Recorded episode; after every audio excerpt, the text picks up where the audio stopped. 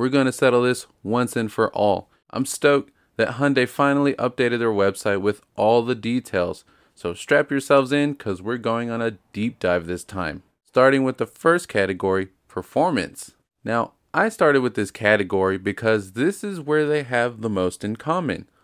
All three share the same 2 liter turbo 4 cylinder, but the Kona N and the Elantra N make 276 horsepower and 289 pound feet of torque, while the Veloster N only makes 275 horsepower. I know, one less, big whoop, but it only makes 260 pound feet of torque. Hmm. All three are front wheel drive and all have that N corner carving electronically controlled limited slip differential. Transmissions, on the other hand, the Elantra N and the Veloster N come standard with a 6 speed manual. Yes! But you do get the option of an 8 speed wet dual clutch transmission. Unfortunately, the only option you get with the Kona N is that 8 speed wet dual clutch transmission. But hey, at least the dual clutch is technically the faster shifting option. The other cool thing about the dual clutch is that you get this neat little red button that says NGS, which stands for N-Grin Shift. That button boosts up the boost for 20 seconds and gives you 10 more horsepower and even faster shifts. However, let's not forget the 0 to 60 times. These were really hard to find, and most are really just claims or estimates from Hyundai or somebody.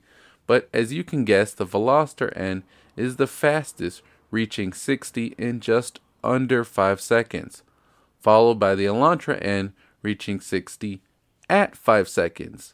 Lastly, the Kona N reaching 60 at a hair over 5 seconds, all with a DCT, of course, with launch control. So I guess that means the Veloster N is the winner of this category for being the quickest and offering a manual. Well, let's move on over to the second category, exhaust.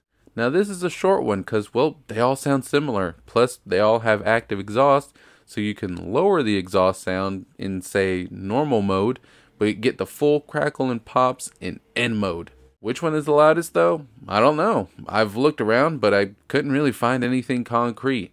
My guess would be the Veloster N, followed by the Elantra N, and then the Kona N. On to the third category, though, that is handling. Here is where things get complicated because, yes, you can dive headfirst into the rabbit hole, and I know I said I want to do a deep dive, but that is just a bottomless pit. I'll try my best though with just highlighting the major components. They all have extra bracing along the body to increase rigidity.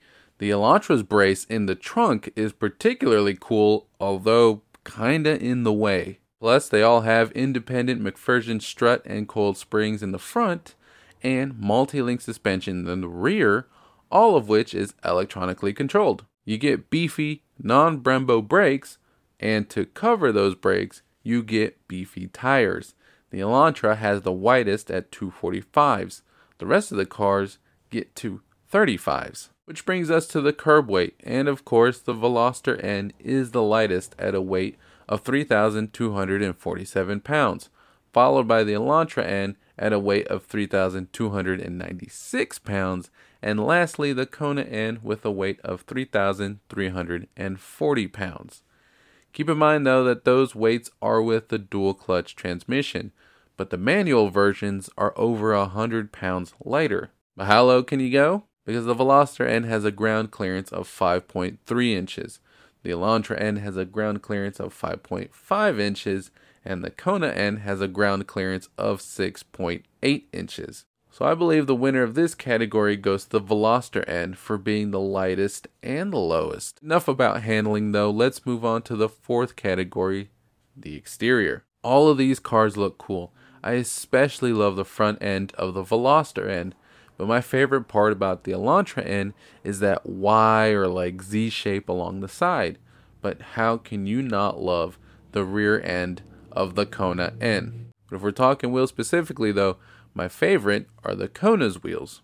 So I think the winner of this category goes to the Kona. And while we're talking about looks, let's get into the fifth category, interior. I'm gonna have to give this one to the Elantra N just the way all the buttons and screens are pointed towards the driver. I know you've heard me say that multiple times now, but it's still awesome. It wasn't an easy choice though, because the Veloster N's interior is also very nice. You get awesome performance blue seatbelts that I wish all the other cars had, but both the Veloster N and the Elantra N share those bucket seats with the N logo that lights up. But the real reason the Veloster gets the number 2 spot here is because that there is no digital instrument cluster display and only an 8-inch touchscreen navigation. Kind of a shame, really. And just because the Kona is last here doesn't mean the interior is bad by any means. It's all laid out very nicely, very neatly. It's just normal. There isn't really much to make it stand out. No fancy light up seats or blue seatbelts or anything like that. But on to the sixth category that is space. And this is the category where I start to fall apart because I'm getting tired of saying these cars are similar, but they really are. Most of the time, the slightest differences in interior dimensions are either an inch or two apart. For example, the Elantra N has a third of an inch more headroom than the Kona N up front. In the rear, though, the Kona N has half an inch more headroom than the Elantra N. Ugh. But the Veloster N has like two inches less of headroom space than both of those guys. I will say the Elantra N has the most legroom of all of them. Now, if we're talking about cargo space, well, that's a different story. Just kidding. Veloster N has the most cargo space compared to the rest of them with the seats up. Put the seats down though, and now the Kona N has the most cargo space by a whole cubic foot. Poor Elantra N. Doesn't matter if the seats are up or down if you can't put anything through it but I have to decide a winner, and I suppose it has to be the Elantra N for having the most interior volume of 113.6 cubic feet, followed by the Kona N with 113.3 cubic feet, and the Veloster N with 109.8 cubic feet. And now, welcome to the last category price. We finish off with the cars being similarly priced. The Elantra N is the cheapest with the MSRP of $33,400, followed by the Veloster N at $34,000, and lastly the Kona N with a price tag of $34,200. A few things to keep in mind though, since you can alter that price just a little bit. Firstly, those prices are with the dual clutch transmission. So if you go with the 6 speed manual, you'll actually save $1,500. Also, certain color choices can raise the price by 400 bucks. Now that I'm done throwing numbers, stats, opinions, and conjectures at you, I would love to hear which N model would you get and why down in the comments below. Now, it seems like the Elantra N is a real winner here since it either has come out on top or a very close second in all of the categories. But is it the best? For me, the best one is one that you could live with every day. Not that you can't live with the Elantra, but I think that there's a better car that's ready for anything at any time. And for me, that's the Kona N. You see, I've learned something over the years. It's that although it would be nice to have a car that you only need for a single purpose, kind of like dress shoes, I realize that practicality is most important to me after my experiences with outgrowing the Miata I used to own. I felt terrible seeing that car just sit outside, being neglected, like a dog chained to a tree, out in the cold, with no shelter. Yes, I currently own a truck that can carry way more cargo, and my wife has an SUV that can carry way more people. But I want the next car I get to be an option, and more importantly, the more fun one to take.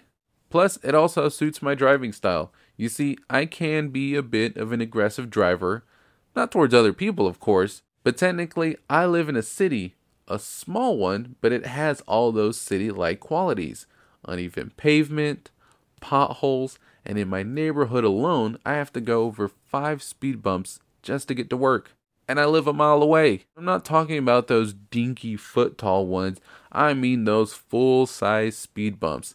And it's hilarious seeing or hearing people bottoming out their car on the speed bump in front of my house. But I just hate having those things slow me down or have me worried about abusing the car. It's like one of my pet peeves seeing people in their big, full size pickups who won't share the road because they're scared to drive onto the grass and who go over railroad tracks like super slow. It's like, you know, it's designed for rough terrain, right? Sorry for the rant. But that's it for me today. Thank you all so very much for hanging out with me and spending your time here. I love each and every one of you. And if you enjoyed this video, then consider dropping a like for me. And if it helped you make a decision, well, then consider subscribing. I will catch you all on the next one, but until then, see ya. Bye bye.